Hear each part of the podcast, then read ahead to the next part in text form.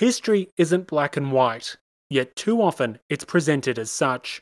Grey History The French Revolution is a long form history podcast dedicated to exploring the ambiguities and nuances of the past.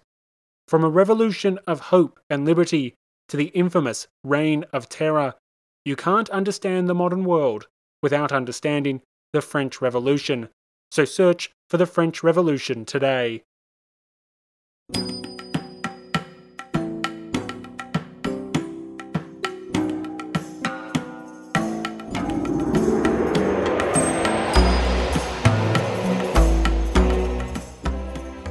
The Egyptian History Podcast, Episode 23 Children of Pepi. In the year 2200 BCE, or thereabouts, Pepi II was reaching the end of his long and accomplished life. He was now nearly 70 years of age, and into his sixth decade on the throne. By the standards of ancient Egyptian life, this was an immense achievement and would not be replicated for centuries until the long reign of Ramesses II. Ancient Egyptian records traditionally give Pepi II a reign of 94 years, but this is not given much credence by modern historians. For one thing, the number gives Pepi a suspiciously round number of a hundred total years in his life. For another, the average Egyptian life expectancy was around 40 to 45.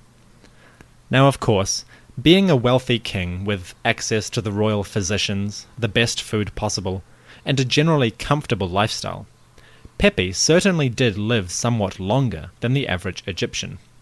But 50 to 60 years longer? I think not. Today, Egyptologists think his reign may have lasted around 65 years and this is the number I have gone with. For the ancient Egyptians, who, as I've said, generally lived into their 40s, this was still a significant period of time. For Pepi and his kingdom, it was both a blessing and a curse. See, the problem was that Pepi II had now outlived a great many of his children. Many of his sons probably fathered when the king was between the ages of 14 and 20, would have been groomed to hold administrative and official roles. These sons were probably now dead, leaving a chronic shortage of capable men within the central court of the king. Of course, this wasn't devastating to the kingdom itself. Non royal officials filled most of the main government positions, and the economy ran relatively smoothly under their guidance. But a government like that of the ancient Egyptians requires a strong leader to ensure that everyone moves in the same general direction. By the age of 70, Pepi II was no longer a strong leader. He was old, feeble, and probably did not fill many of his governing responsibilities. So the kingdom was running on something like autopilot. Or at least it would be if there hadn't been already a very strong current of change going through the society. Ever since episode 16 or so, we have seen the elite families of Egypt begin to take on more and more responsibilities in terms of administration and oversight. Their power increased as the kings gave them larger estates, and their status rose with the titles accorded to them. For some, wealth could be found in the administration of temples, particularly those dedicated to the state gods Re and Hathor. By the reign of Pepi II, temples up and down the Nile Valley were endowed with agricultural land to support their personnel. Now, we're not talking about huge commercial farms or anything, but small plots of five or six acres would be enough to feed a small group of priests throughout the year, and the kings regularly made donations of extra goods on festival occasions. So, if you were a nobleman living in, say, Abydos, you stood a reasonable chance of making a decent living by taking responsibility for local shrines and temple institutions. Abydos, in fact, is one of the most valuable sources of evidence we have for the domestic life of ancient Egyptians, particularly during this period and the first intermediate period, which is coming soon. At Abydos, mastaba tombs record the titles and positions of important officials, telling us that men who were prominent in the royal administration had begun to take an increasing focus on burying themselves in their local provinces. This was different to the earlier generations, who would prefer to be buried at Memphis, the capital of the country. Now, these provincial governors, called Kheri Tep, or Great Chief, were wealthier than their ancestors had been, and their tombs are more lavishly decorated. Their families were prestigious, and many elite daughters seem to have been sent to the king's harem, called the Epet. Within the harem, or harem, the daughters enjoyed royal favour and were probably able to promote their own families for consideration. As a consequence, the rural elite gained even more status and wealth. This whole process was part of a slow decentralization of governing power. Royal administrators began to see themselves as more closely connected to their local regions. Of course, this was a subconscious process for the most part and they still made great effort to record themselves as royal officials and servants of the king. The public image of service before the ruler remained the same. But it's one thing to say that you serve a king, and another to actually follow through with all of your heart. The last years of Pepi II's reign were a time when the ruler's power, in general, was contracting it became more localized, less universal, and possibly more ceremonial or figurehead. Now, of course, the biggest question in this is why? Why, after nearly 500 years of supreme royal authority, were the kings becoming less significant as a source of power and strength? The reasons are many, the reasons are varied and they are continually debated by modern historians.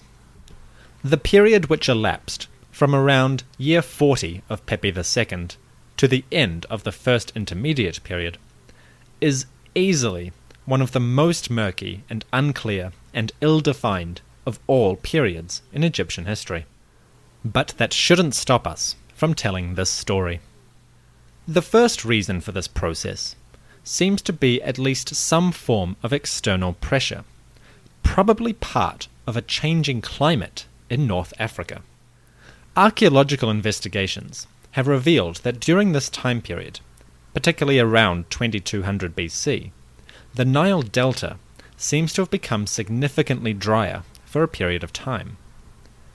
This would have greatly reduced agricultural output and left many families hungry.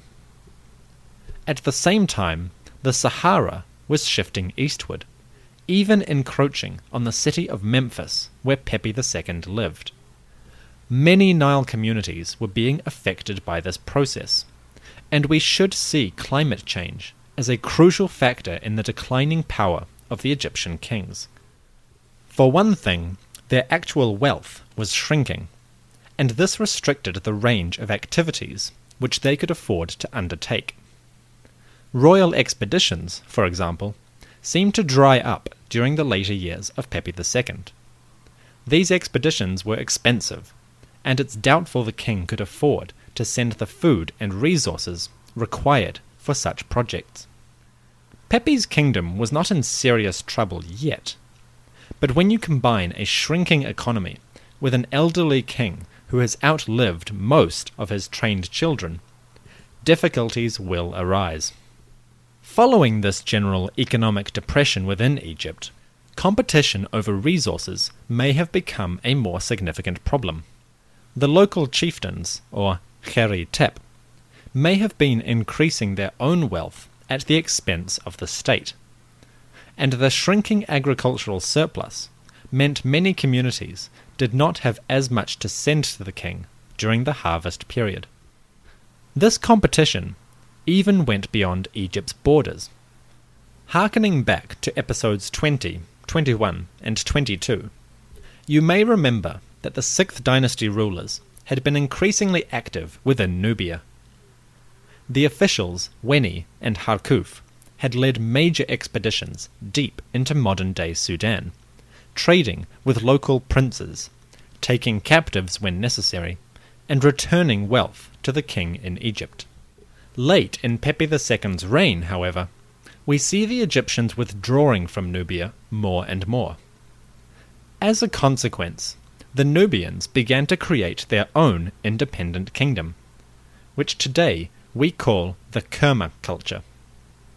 Its capital was located near the modern town of Kerma, hence the name. Here, a large mud brick temple complex and a small royal palace attest to the presence of a local king independent of the Egyptians. This kingdom was not a threat to Egypt, but it was a sign of the shrinking sphere of authority held by Pepi II. Now, although they were new on the political scene, the Kerma culture had been developing slowly throughout the Old Kingdom, particularly in social terms. They had developed their own distinct pottery, quite separate from that used by the Egyptians. They don't seem to have had a writing system, and when the Kerma culture eventually developed into its most powerful form about a thousand years later, they began using Egyptian writing and Egyptian religious customs. During this early period, their focus seems to have been on defense and stability. The Nubians of Kerma were well situated for trade coming out of Egypt, as well as from the Sahara and the Ethiopian coast of the Red Sea. Their prosperity was probably what drew Egyptians like Harkuf and Weni to their lands. And while the failing power of Pepi II had allowed for an independent kingdom to emerge, these Nubians do not seem to have been overly aggressive or interested in expansion. That being said, a small fortified settlement was found on the island of Sai, about two hours' drive south of modern day Kerma. The fortification of this island suggests that the local kingdom had taken its defense into serious consideration. Part of the motivation for this may have been the increasing migration of nomadic cattle herders leaving the Sahara. If the desert was expanding, then the regions which could support grazing and herding animals were disappearing as well nomadic groups were driven eastward into the Nile Valley, and this posed a threat to the Nubians and Egyptians living by the Great River. For one thing, their own agricultural output was shrinking, and they could ill afford new groups settling in the region. I suspect that these migrations also influenced the Egyptians to leave the region in favor of less difficult land in their own country. So, let's recap briefly. Pepi II, now 70 years of age, was overseeing a kingdom that had shrunk both in territory and economy. The Sahara was expanding, reducing the fertility of the Nile Valley and Delta. As a result, local communities could not contribute as much of their produce to the king, reducing the wealth of the royal family and restricting their resources. Meanwhile, the provincial areas were focusing more on their own needs, with elite families taking a greater share of responsibility for their own communities. This was the situation throughout Egypt, when Pepi II finally passed into the realm of Osiris. He was buried at Saqqara, in a small pyramid just to the south of the tombs built by his predecessor Merenre and Djedkare Izezi of Dynasty V. It was a beautiful pyramid, despite its small size, with a lovely valley temple and causeway extending from the edge of the Saqqara Plateau. The artwork in Pepi's pyramid copied extensively from those at Abu Sir, particularly the pyramid of Sahure, whom we met in episode 11. There were scenes of Pepi's Sed festivals, of which he probably celebrated several. Around his pyramid were at least three other smaller ones, built for Pepi's most prominent queens. Their names were Neith, Iput, and Wejepten. Of these three, Neith was most likely the mother of Pepi's successor, a man named Merenre II. Merenre II lived for only one or two years. His reign was unremarkable, and there is very little to say about it, except that, according to Herodotus, that magnificent Greek historian writing some 1500 years later, Merenre was murdered. It's the sort of story that we do take with a grain of salt, but it is so specific that there may be a grain of truth to it.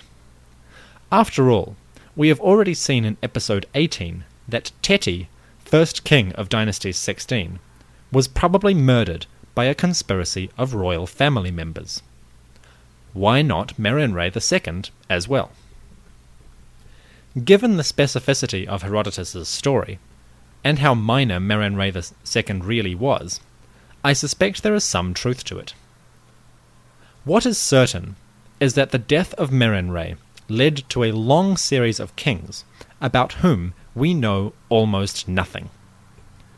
Indeed, the two dynasties which follow the sixth, dynasties 7 and 8, are so ephemeral that we know almost nothing about the kings except their names.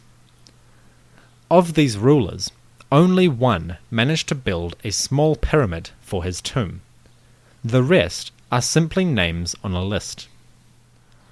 Manetho, the Greek historian writing even later than Herodotus, described the period hyperbolically, saying that 70 kings ruled in just 70 days.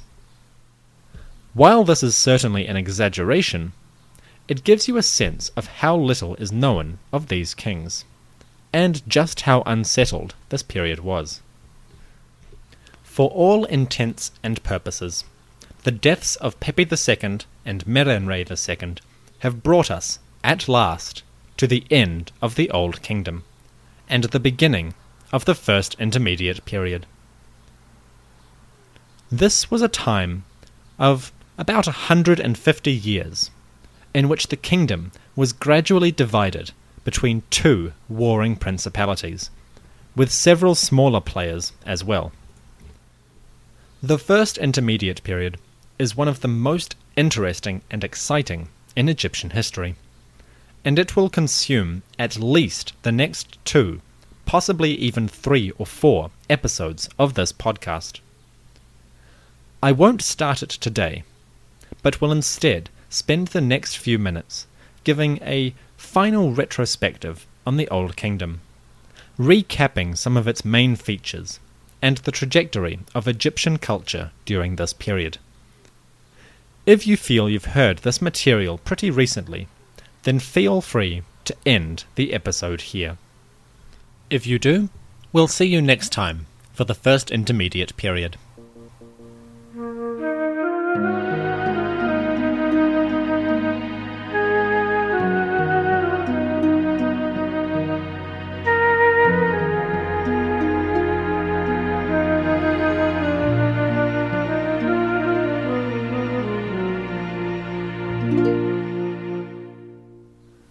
Around 2,200 years before the start of the Common Era, the Old Kingdom reached the end of its 500 year tenure. But Egyptian history is now over a thousand years old. And in 23 episodes, this podcast has covered approximately 100,000 years of human development. It's been a wild ride, considering that I initially thought I might cover the whole Old Kingdom in about 10 episodes. How wrong I was. The emergence of the Egyptian kingdom around the year 3000 was one of the landmarks in human history. King Narmer, or Menes, was remembered by the Egyptians as the great founder of their kingdom. But the truth, of course, was more complex, spanning many thousands of years of cultural development. Slowly, kingdoms up and down the Nile Valley were absorbed, sometimes conquered, until the beginning of the First Dynasty saw a united land. The unification of Egypt was a slow process, to be sure, and occasional breaks in civil war occurred. One of these, the war between Khasekhemwy and Peribsen, might have given birth to the myth of Horus and Seth, the two gods who fought for the kingship of Egypt. Khasa the winner, was the first Egyptian monarch to build a magnificent tomb complex for himself. But this was quickly outdone when, in the third dynasty, the king Net Djoser established a new monument in stone, the Step Pyramid. Egypt's Pyramid Age was born with this monument, the first all stone construction in human history. By the start of the fourth dynasty, the step pyramid was developed into the true pyramid, a magnificent effigy to the king and his unification with the sun god Re. Of course, pyramid building was a cornerstone of Egyptian royal policy, and Khufu's magnificent Great Pyramid at Giza established the largest single tomb construction in the world. It was a feat unparalleled before or since and despite his reputation as something of a tyrant, Khufu is a name remembered for all time. Pyramid building was both a cultural practice and an economic one, and the Pyramid Age witnessed immense developments in Egyptian social organization. The development of large communities of workmen stimulated production of goods the planning required to organize these projects probably also stimulated the growth of literacy, as more scribes were required to fill the many administrative responsibilities. Egyptian culture ballooned in the Old Kingdom, and the deities with whom we are most familiar began to appear as fully formed characters. Hathor, Re, Horus, and Osiris led the pantheon of deities each fulfilling a key role within both the natural world and the social outlook of the Egyptians themselves. In many respects, the Old Kingdom is the first golden age of Egyptian culture. It is a high watermark of human social development, and the Egyptians justifiably lay claim to being one of the earliest human cultures which still exist today. Contemporaries in Babylonia and Central Africa have disappeared, but Egyptian culture persists in many forms, and it is thanks to the achievements of the Old Kingdom that they do so. The rulers of the coming Middle and New Kingdoms will look back to the Old Kingdom and draw inspiration from the achievements of their predecessors. It is an era of artistic achievement, military prowess, architectural splendour, and enormous cultural development.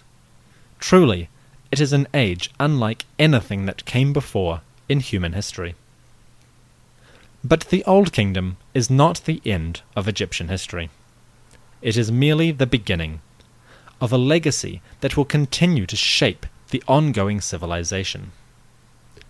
Though the kings of Dynasty 6 are the last to really hold genuine authority over the two lands for another 200 years. The oncoming First Intermediate period is simply a stepping stone on the path to even greater things.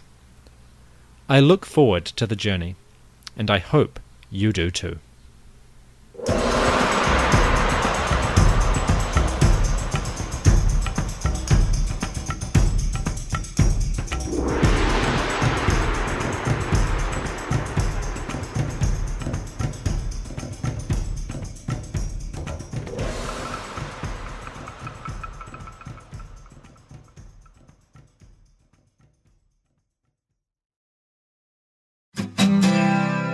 My name is Greg Jackson. I'm a historian, professor, and the creator of History That Doesn't Suck, a podcast that provides a complete overview of U.S. history through storytelling, yet keeps the rigor you'd expect in a university class. Starting with 22 year old George Washington in his first battle, join me for a chronological telling of the United States story, its unlikely revolution, fractious civil war, tenacious inventors, brave reformers, and more. With more than 100 episodes, you can already binge listen your way through the progressive era. Find History That Doesn't Suck wherever you get your podcasts.